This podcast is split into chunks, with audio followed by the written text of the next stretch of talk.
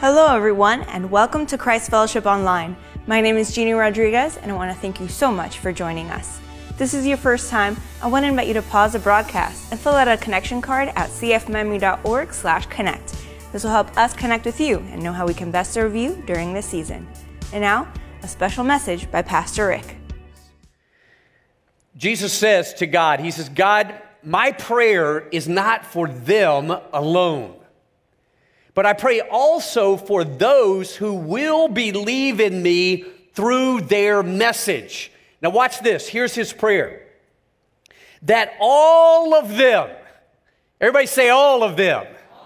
Everybody say all of them. Everybody say all of us.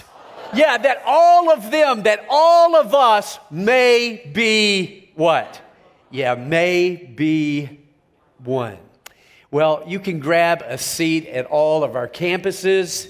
And um, I want to set things up today by sharing uh, a story with you that I've shared with you before. But I want to share it again today because it just fits this final message that I want to share with you.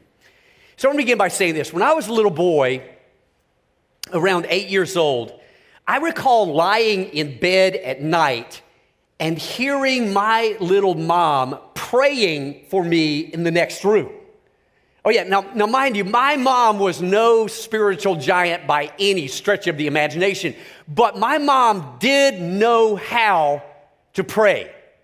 And as an abandoned wife with two little boys, my mother would often cry out in the nighttime to God. And folks, I could hear her crying out to God because my bed was so close to the wall that went around to where she slept.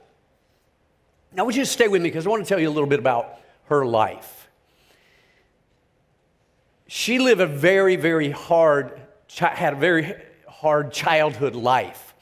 For example, her father, who was an alcoholic, uh, could never hold down a job.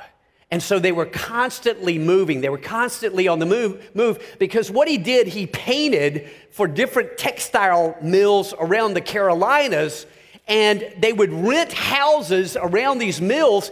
And when he got paid, he often spent the money drinking. So when the rent payment came due, he simply just packed the kids up and the wife, and they just moved to another house. And then they moved to another house. And my aunt recently told me that one year of her childhood, my mom's childhood, they moved 17 times. So her life, her childhood was completely unstable. I mean, could you imagine? You never really make a friend because you keep moving in school and you keep moving, you keep moving. Now, folks, as if that weren't bad enough, when she turned 18, in order to get away from this alcoholic father, she unwittingly married an alcoholic husband. And, folks, after he got her pregnant the second time with me, he left her for nearly three years. And during those three years, my little mom basically had no home. In fact, my aunt was telling me that we, we were allowed to stay with my grandmother, and I vaguely remember this, but she wouldn't let us come inside. She made us, my brother, my mom, and I, sleep out on the front porch, even in the wintertime. Now, I was very young, so my memories of that are very vague. My brother Mike remembers it fairly well. But, folks, my, my point in saying all of that is my mother had to figure out how to pray, how to talk to God, especially when it came to her little boys. Now, I want you to fast forward to when I was about eight years old. Because again, I recall laying in my bed at night and hearing my mom praying for me. In fact, could I make a, a little bit of a confession here? There were nights when I would get cold. We lived in this 600 square foot apartment that just got cold. And I would get out of the bed, and there was, a, there was an, an oil heater in this little hallway and had a little fan that blew, blew on it. And I would lie down by that oil heater, and mom's bedroom door was right there. And she would leave it open so she could hear us. But I remember lying there and I would, I would hear her crying out. And, and at first, I actually thought she was dreaming. I remember thinking, you know, my little mom's having a nightmare. But eventually, eventually, I figured out she was praying. and she was praying for us. And I would move closer, and I always felt bad about that I was doing that because I felt like, you know, I'm eavesdropping on this moment, this talk between her and God. But I would hear her call my name. Now, I couldn't quite make out all that she was saying, but I would hear her call out to God and then call my brother's name Mike, or then call my name Ricky. And I would try to get closer to that door so I could hear what she was praying for me about. And here's why. Here's why I wanted to hear what she was praying about. I wanted to do whatever she was asking God that I would do. In other words, if she was asking me to be, asking God for me to be kind, or if she was asking God for me to be honest, or if she was asking God for me to study hard, whatever she was praying to God about, I wanted to do it. Whatever she was asking God that I would do, I wanted to be the answer to her prayers. That's why I listened. Now, folks, with all of that in mind, let me turn a corner and bring that over to this final message to you as your lead pastor. Because what an image of us and Jesus. And by that I mean, just like my mom prayed for me those nights, and just like I, I tried to listen in on what she was saying, and just like I wanted to do, I wanted to be the answer to her prayer, just like that. Listen, listen, this is my proposition today on the night before Jesus was crucified, Jesus prayed for us. Oh, yeah. 2,000 years ago, Jesus reached out into the future and he prayed for you and you and you and you and you. And he prayed for you and Christ's Fellowship, he prayed for us. And by way of John chapter 17, it's as, it's as if God opens the door and allows us to eavesdrop on Jesus' prayer for us. It's as if we get to listen in on what he was praying about for us. You say, well, Rick, if Jesus was praying for us, if he was praying for us as individuals, he was praying for Christ's fellowship, what was he praying that we would do? Well, we're going to find out as we unpack this passage in John 17. But listen, let me tell you what my prayer is. My prayer for us is that whatever Jesus was praying that we would do, my prayer for us, Christ Fellowship, is that we'll do it. My prayer is that whatever Jesus was praying for us on that night, my prayer is that we, Christ Fellowship, will be an answer to his prayers. Amen? So, with that in mind, I want to give you two thoughts. How many of you have your listening guides? John chapter 15, 15, or 17, raise them in the air. Two simple thoughts. Here they are as we look at this passage. Number one, Jesus prayed for us. Jesus prayed for us. Now, with that in mind, let's, let's go back to verse 1 and kind of get a running start on this narrative. The Bible says in verse 1 Jesus spoke these things, looked up to heaven, and said, Father, the hour has what? Has come. Now, stop right there. Let me give you the, the setting, the backdrop on those words. To begin with, at this point in the Gospels, Jesus and the 11 disciples have left the upper room. You'll recall Jesus gathered them that night before he was arrested, before he was crucified. He gathered them into, into this little upper room inside of Jerusalem. And in that upper room, you remember, he washed their feet, he prayed for them, he dismissed Judas to go out and do his betraying work. But by this point in John 17, they have left their, that upper room and they walk towards the Garden of Gethsemane where Jesus would be arrested, tried, and crucified. So, what they would have done, they would have walked through the dark streets of Jerusalem. They would have went down the back slopes of Jerusalem, down into what's called the Kidron Valley. They would have crossed over this little brook called the Kidron Brook, and then they would have walked inside into the Garden of Gethsemane. But folks, check this out.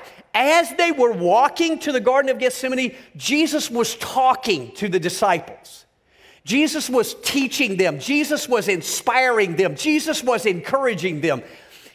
And here's what you need to know everything that Jesus said to them on the way to the Garden of Gethsemane, all that he taught them is recorded for us in John 14, 15, and 16. But, folks, when we open the pages of John 17, check this out. Jesus stops talking to the disciples and he starts talking to God. And talking to God is what we call prayer. And folks, what we find out in this in John 17 is that Jesus didn't just pray for the 11 disciples. He also prayed into the future for us. In fact, let me show you what I mean. Listen to verse 9. Jesus says, I pray for, come on, I pray for, yeah, them. Now stop there because the antecedent of them is a reference to the 11 disciples. And we would expect Jesus to pray for them. I mean, they're the disciples. You know, they walked with Jesus for three years. They saw every miracle that Jesus performed. They themselves performed miracles. Some of them actually were used by God to pen the Word of God as God guided their words. So these were very special guys. And, and yeah, you would expect Jesus to pray for them on the night before he died.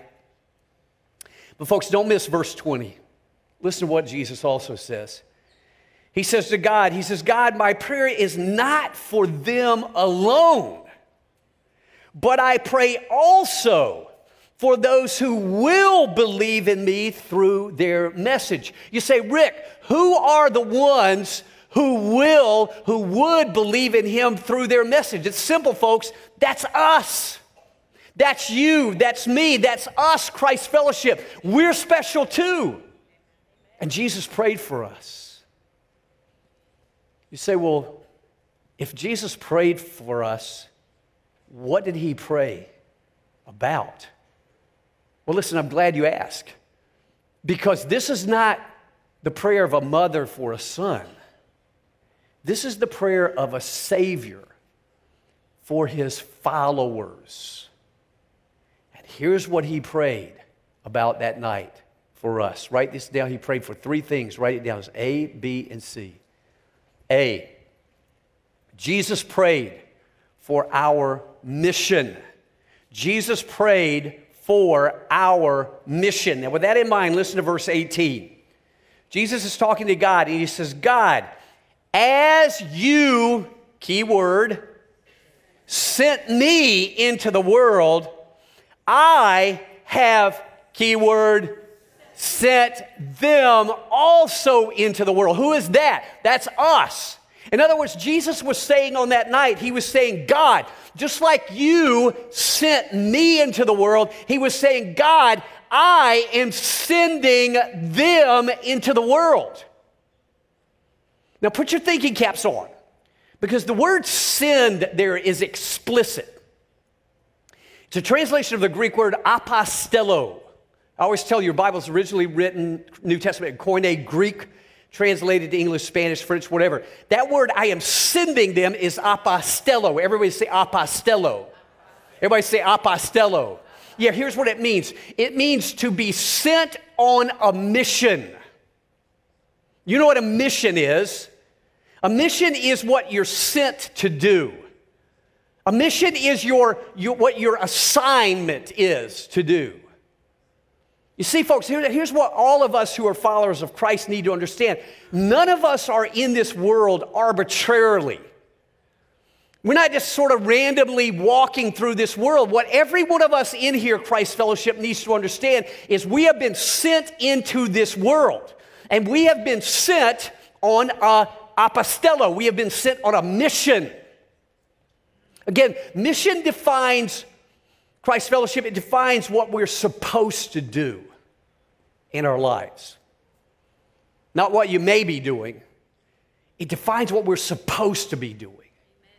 You say, well, Rick, what is it that we're supposed to be doing as a church? What is our assignment? What is the mission that Christ has left to Christ Fellowship? Well, in this passage, Jesus shows us that our mission, listen, this is so important, so important. Our mission has everything to do with a message. That's key. Our mission has everything to do with a message, which is why, write this down as B, Jesus prayed also for our message. Listen to verse 20. Jesus says, My prayer is not for these alone, them alone. I pray also for those who will believe in me through their, another key word, through their, come on, say it like you mean, through their message. And what is the message? Verse 23 Then the world will know that you, God, have sent me and that you have, here's the message, loved them. That's our message. And everybody heads up. Our mission is to take that message and to spread it to everybody that we possibly can. And what is the message that God has left with us that we are to spread for, to the world? Here it is God loves them. God loves them. That's our message to everybody we meet. God loves you. God loves you. God cares about you. Folks, that is the most powerful message in the universe. Nothing rivals it. And God doesn't just say He just loves them, God says, For He so loved the world. Yes, that He gave His one and only begotten Son, that whoever believes in Him will not perish, but have eternal life. That is our message. And listen, listen, our mission, Christ Fellowship, is to do whatever it takes. Everybody say, whatever it takes. Everybody say, whatever it takes. Yeah, our mission is to do whatever it takes to get that message that God loves people locally and globally. And I got to tell you, since I got here day one, I have been heralding that message from this pulpit to you. God loves people, they matter deeply to Him. You have never come eyeball to eyeball with a single human being. I don't care whether they're rich or poor, big home, no home. It doesn't matter. This country, another country. You have never looked into the face of any human being who did not matter deeply to God, and God loves them powerfully. And, folks, that message that God loves you, that God loves them, that message is so powerful that it can change people's lives. It can alter their destination. That message, God loves you, can bring hope to people. It can give life to people. It can give meaning to life. And that message, God loves you, is the way and the only way to eternal life. That's the message. Our mission is to spread that message to everyone. God loves you. And here's our vision. By the way, just so you see the distinction between mission and vision, mission defines what we're supposed to do, vision defines how far do we want to take that mission? How far do we want to go with it? And here's our vision. Our vision, in order to spread that message that God loves people, our vision is to put a Christ Fellowship campus filled with people just like you who have the love of God in them, who can spread the love of God to that community. Our vision is to put a Christ Fellowship campus in every community in Dade County. And our vision is to put a Christ Fellowship campus filled with people just like you into every country from which we came from. And right now, that is 81 different countries. But here's what you need to, to realize if we're going to do that, we have to do it by force. Let me say that again. if we're going to recognize that vision, we have to do it by force. We have to do it forcefully. You say, what do you mean by that? Well, listen to what Jesus said in Matthew 11. Jesus said this He said, From the days of John the Baptist until now, the kingdom of heaven has been, everybody say it with me, has been. Everybody say it again, has been forcefully what? Advancing. Watch this. And, and forceful men are the ones who lay hold of it. Now, folks, to say that Jesus is being aggressive there is an understatement. It is like Jesus is trying to shake us, trying to arouse our passion and our force. Why? Because our mission, listen, here's why. Our mission is to take the love of God to as many people as we possibly can. But here's what we need to do we need to know. As we do that, we battle the kingdom of darkness and it yields itself reluctantly. Let me say that again. We are at war with the kingdom of darkness and it yields itself reluctantly. That means every campus that we try to put down in this city, the forces of darkness will reluctantly let it happen. Every soul that we take for Christ, the forces of darkness give up to us reluctantly. They are against us. And I got to tell you, folks, every time I have tried to ratchet up the vision in this church, the attacks from the kingdom of darkness, the attacks of physical problems, of slander, the problems of heart attacks, just seems to ratchet up against me even more. But, folks, in spite of that, we had this message of God's love, we have been advancing it, and this church has been pushing back the gates of hell in this city that have dominated it long enough. Christ Fellowship, you need to know, you need to know that you are a formidable force against the kingdom of darkness. Let me say that again. You need to know you are a formidable force against the kingdom of darkness. And can I tell you what makes you so effective? Can I tell, tell you what makes us so formidable? Can I show you what it is? Here it is.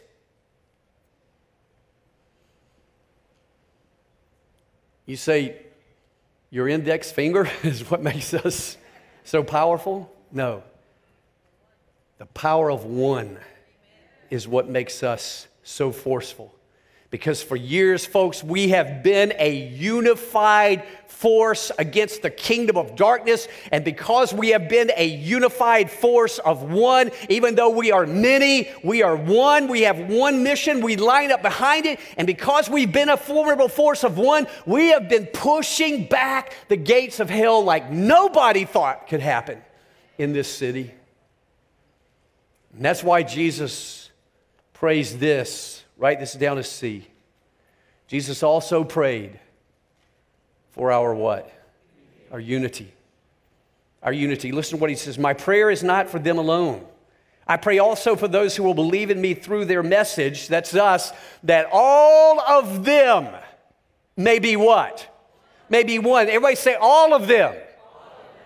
Everybody say all of us may be what?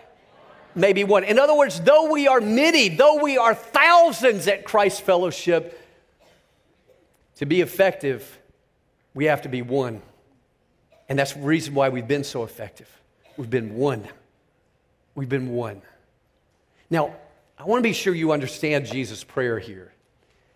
So I want you to write this down as little one and number two. It was supposed to be in your outline. It got left out, so you're going to need to write it out. But here's what you need to know about this prayer Jesus did not pray for unity for the sake of unity. That is so important.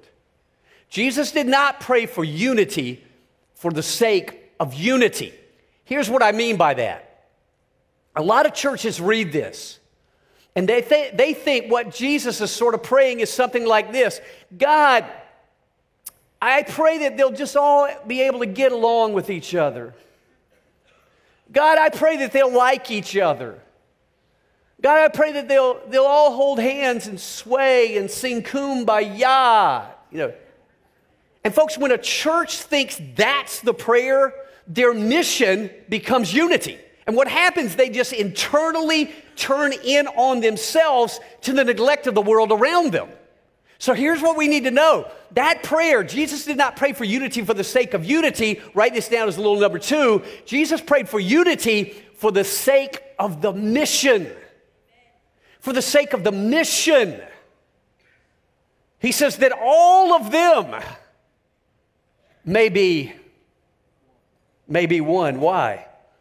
Then, that is, when churches become one, then the world will know that you have sent me and that you have loved them. When will the world know that, that God loves them? When will the world get that message? It is when we become one around that message, and you are one, Christ Fellowship. This is what, they, this is what has made you so powerful. This unified force of one. Why? Because unity creates alignment, unity creates synergy. Unity creates momentum, unity creates forcefulness. When many line up as one, it's a powerful force. Any of you who played sports know that, right? You know, there's a lot of players on the team, but they got to become one. In fact, how many of you were here a few weeks ago when I started this series and I talked about the Jamaican 4x100 relay team? Let me see your hands. How many of you were here? Yeah, Okay, how many Jamaicans do we have in the house? Give it up for yourselves. Clap. Say yeah, yeah, yeah, yeah, yeah. So, so how many of you Jamaicans know about the Jamaican bobsled team? Yeah, you know about that? Yeah, it was a four man bobsled team that competed in the Olympics. And folks, when they showed up, I think this was in the 80s and 90s, when they showed up, the world laughed at them. The world mocked them. Why? Because the world was looking at it saying, how can a bobsled team from, a, from an island, from a country that never gets snow, compete in the bobsled? Even the announcers in the Olympics laughed at these guys. However, there was a bobsled coach from Norway who believed in these four guys. And he rallied these four guys around two forces number one, the power of a mission, and number two, the power of being one. First of all, he gave them the power of mission. He said, Your mission is to change the world, the world of bobsledding. You're going to change that world and show them that an island nation can compete in the Olympics. And then he rallied them around the power of one. And he began to teach them although you're four athletes, you got to become one athlete. You got to become one unit. And he began to teach them you got to you got to pull as one.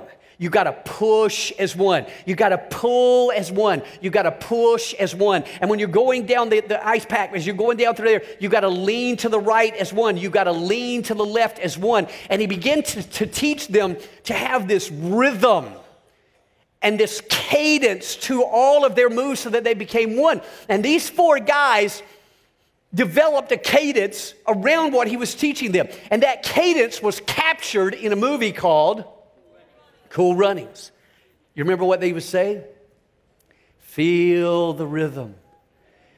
Well, I'm messing it up. Take a look. Team up is Jamaica. All right, fellas, that's us. Let's go. Here we go. Today's our day. This is it. Come on, guys, we can do it. The race. See you at the finish line. With the kinds of push starts right, these guys are capable of, we might actually see the Jamaicans win an Olympic medal. So this is it. We could see history in the making. Feel the rhythm. Feel the rhyme. Get on up. It's bobsled time. Hooray! Oh, man,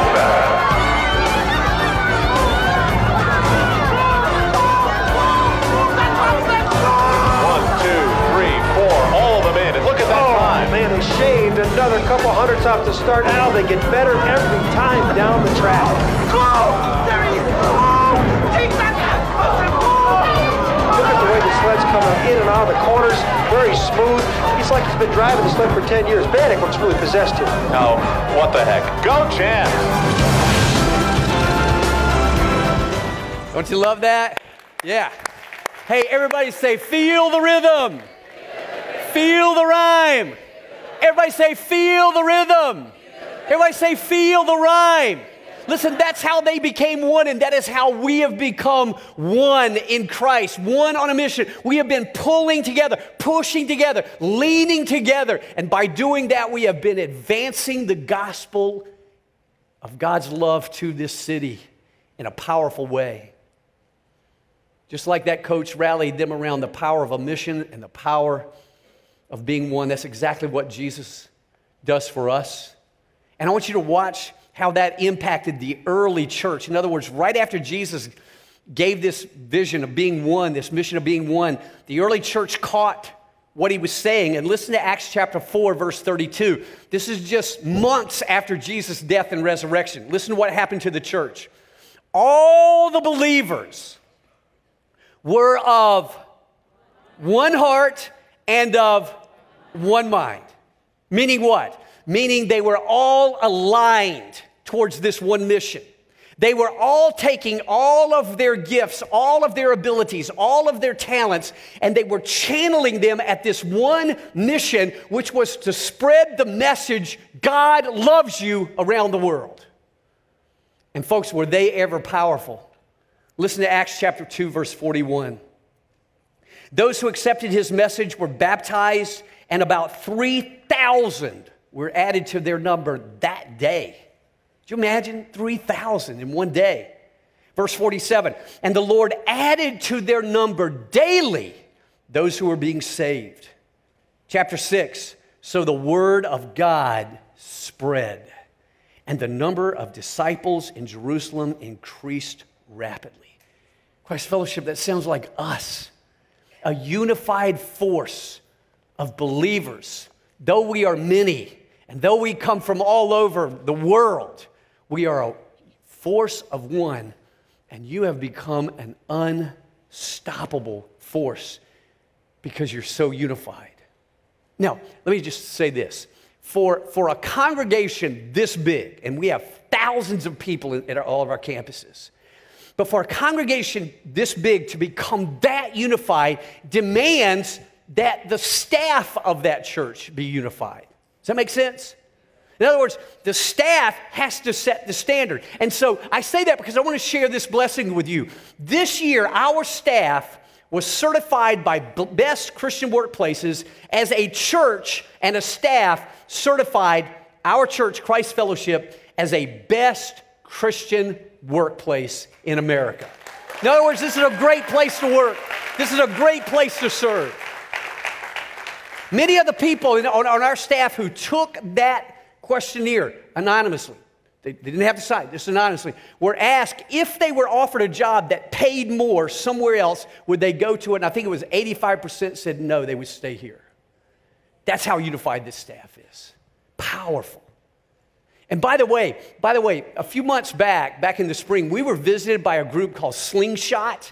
And Slingshot is a, is a consulting group that, that, that visits, you know, many megachurches like ours to look at the culture of the staff, to look at the health of the staff.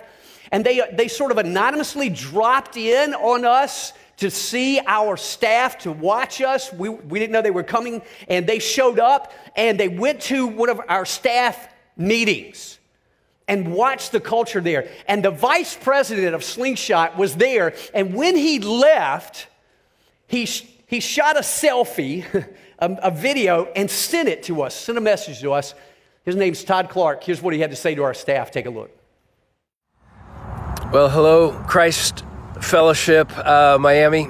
My name is Todd Clark, and I am a vice president at Slingshot Group. And we have done a whole lot of uh, just partnership with you guys at the church, and we're so thankful for our relationship with you. I just wanted to give you a word of encouragement uh, because I was able to be at your all staff meeting uh, today, this Tuesday morning. I'm not sure I've ever seen anything just like that. The way you guys were celebrating, passing the mic around, talking about your celebrations, and everybody was grabbing the mic as soon as they could, and then everybody was cheering. People, people were lifting chairs. S- some of the team members were, were lifting chairs above their heads, but it was amazing. So, anyway, CF, love you guys. Blessings to you. Bye bye. Amen. Let's give it up for our staff. Love it.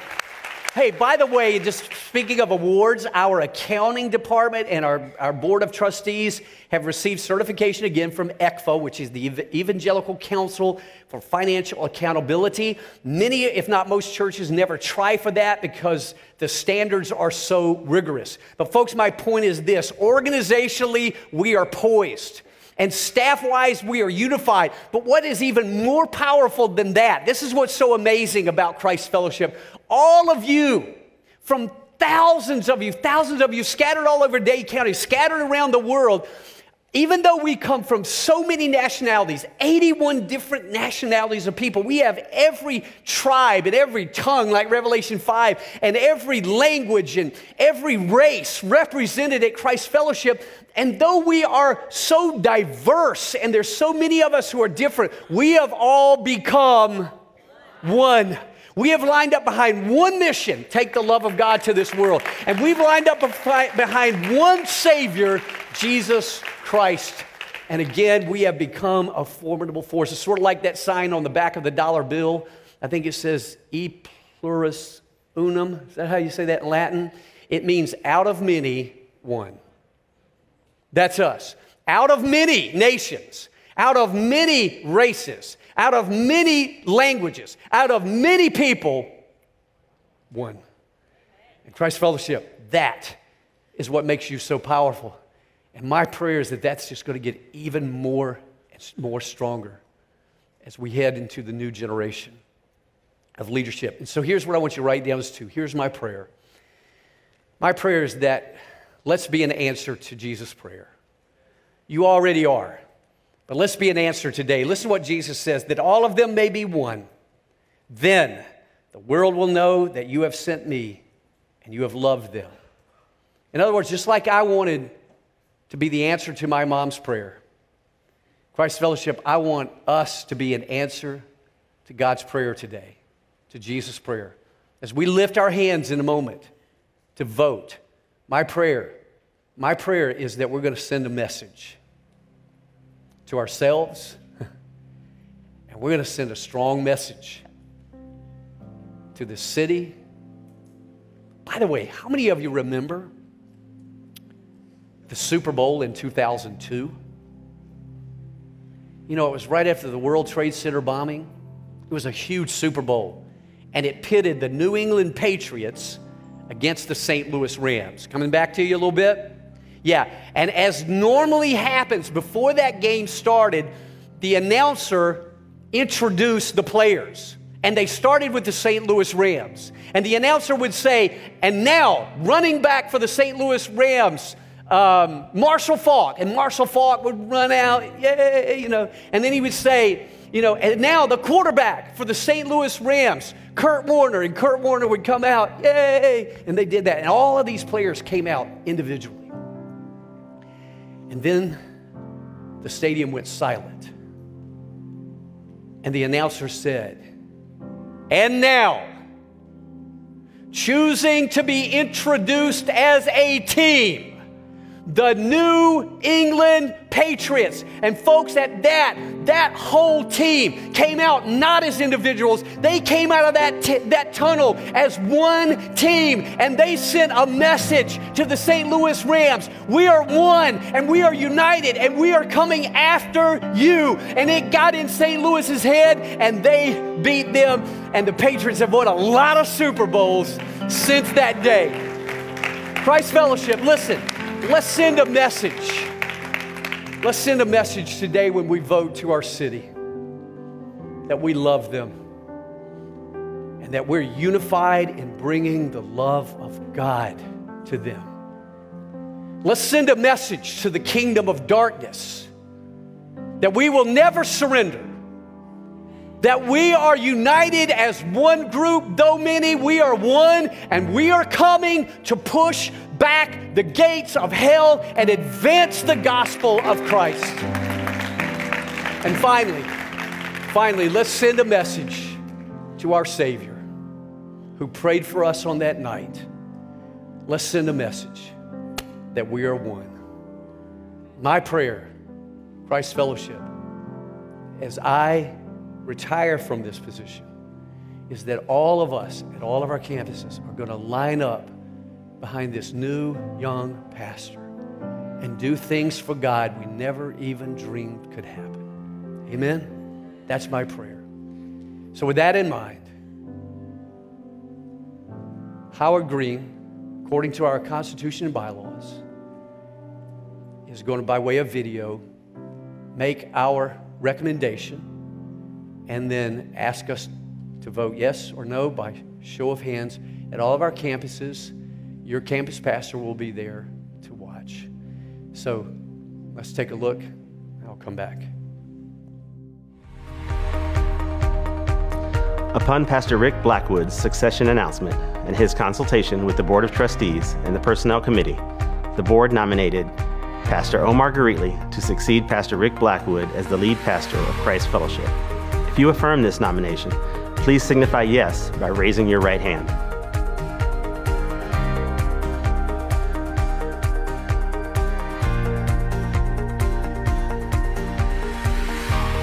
Thank you. You can now lower your hands. If you oppose this decision, please signify no by raising your right hand.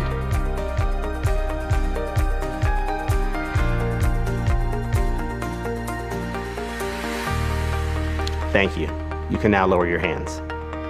The vote results will be tabulated across all our campuses over the course of the weekend. The results will be communicated via email and social media on Sunday. Thank you again for your participation. Christ Fellowship, are you ready for season 15?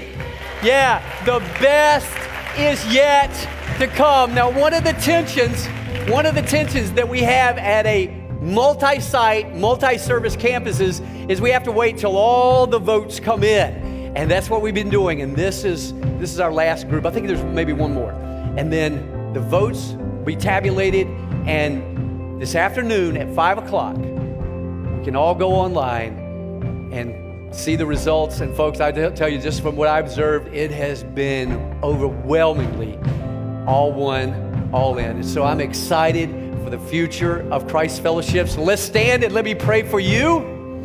One last time, as your lead pastor, I'll be around and I'm going to be serving and helping all I can. I want you to know I love you. What an honor it has been to be your lead pastor. Let me pray for you. God bless you.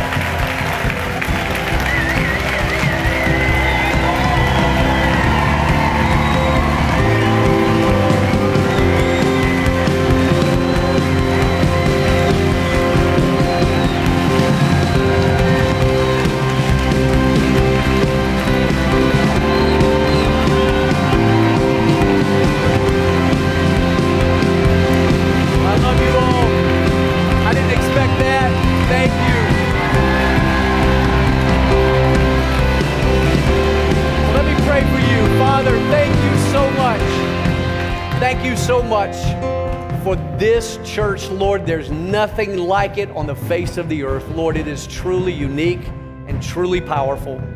Lord, thank you for all that you're going to do. We pray for Pastor Omar. We pray for Ashley, Lord, as they head into a new season of leading this church to, to even more wonderful things. Lord, the best is ahead of us. Lord, I speak for all of us today. We love you so much, and we thank you for the way you love us. In Jesus' name we pray, and all God's people said, Amen. If you want to take your next step as a believer, we want to hear about it. Let us know at cfmiami.org/connect and filling out a connection card. We want to thank you so much for joining us. We love you and God bless.